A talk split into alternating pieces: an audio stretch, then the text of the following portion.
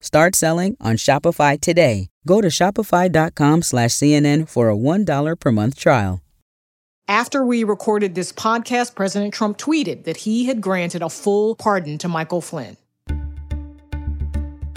Hi, everyone. I'm Nia Malika Henderson, a CNN senior political reporter in for David Chalian. And this is the CNN Political Briefing. Here's what you need to know in politics for Wednesday, November 25th, 2020.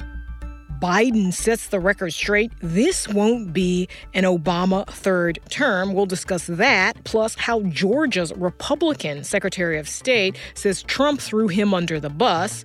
And finally, Trump pardoned a turkey yesterday. Might he also pardon Michael Flynn?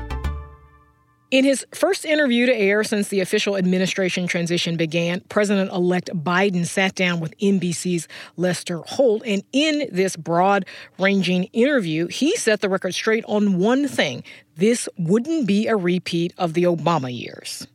This is not a third Obama term because there's, we, we face a totally different world than we faced in the Obama Biden administration. President Trump has changed the landscape. That's why I found people who, uh, who joined the administration uh, in key points that represent the spectrum of the American people as well as the spectrum of the Democratic Party. That clarification might actually be necessary since many of Biden's cabinet appointees served under the Obama Biden administration. Mayorkas, who has been tapped to lead the Department of Homeland Security, served as the DHS deputy under Obama and was crucial to the implementation of DACA. There's Avril Haines, who is set to be the director of national intelligence. She was the deputy director of the CIA under Obama. And Blinken, chosen for Secretary of State, was the deputy Secretary of State under Obama. So, you know, as the list goes on, uh, Biden is tasked with assuring everyone, Democrats and Republicans, that his administration won't just be a rehash of a bygone era, those Obama years. That was quite different in terms of the problems the country faced. Lester Holt asked Biden a pretty pressing question among progressives, and that is whether or not Bernie Sanders or Elizabeth Warren would be in his cabinet to appease progressives who helped get Biden elected.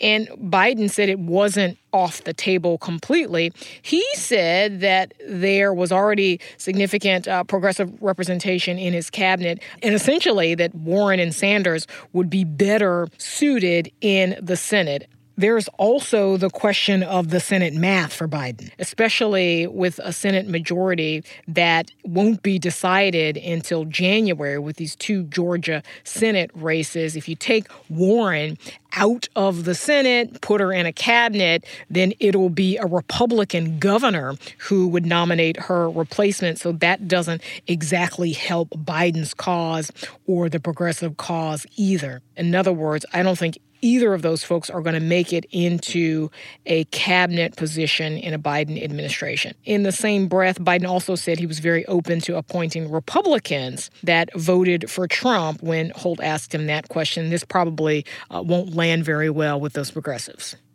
Have you considered, for the sake of national unity, uh, selecting or nominating a Republican, someone who voted for President Trump? Yes, and we still have a lot more appointments to make. I want this country to be united. The purpose of our administration is once again united. We can't keep this virulent political dialogue going. It has to end. So, appointing Republicans to his cabinet is very much in line with Biden's unity message, but the practicality of building that coalition and seeing, uh, you know, how well a team like that will work together, that is going to be an open question going forward for the incoming Biden administration. Now, here's what else matters today. Georgia's Republican Secretary of State Brad Raffensperger came out with an op ed in USA Today expressing his disappointment in the aftermath of the election and all the attacks he got from Republicans. He wrote in part, By all accounts, Georgia had a wildly successful and smooth election. This should be something for Georgians to celebrate, whether their favored presidential candidate won or lost. For those wondering, mine lost. My family voted for him, donated to him, and are now being thrown under the bus by him. Raffensperger took heat from the president and other GOP allies when he maintained that there was no voter fraud that led to Georgia flipping blue for the first time since 1992. Biden ended up winning by about 12,000 votes, and Georgia's going to do a recount that will not change that margin, most likely. And taking the president's cues, you had Georgia senators Perdue and Loeffler, who are up for reelection in January, they both baselessly called for his resignation, and Governor Kemp asked Raffensperger to investigate baseless charges of election fraud. Raffensperger also alleged that during the recount process, Senator Lindsey Graham effectively asked him to toss out ballots by focusing on areas that might have higher cases of voter signature mismatches. Graham, of course, denied ever implying that ballots actually be tossed out. So there's been a lot of infighting among Republicans in Georgia just weeks before the Senate will be decided by two Georgia runoff races.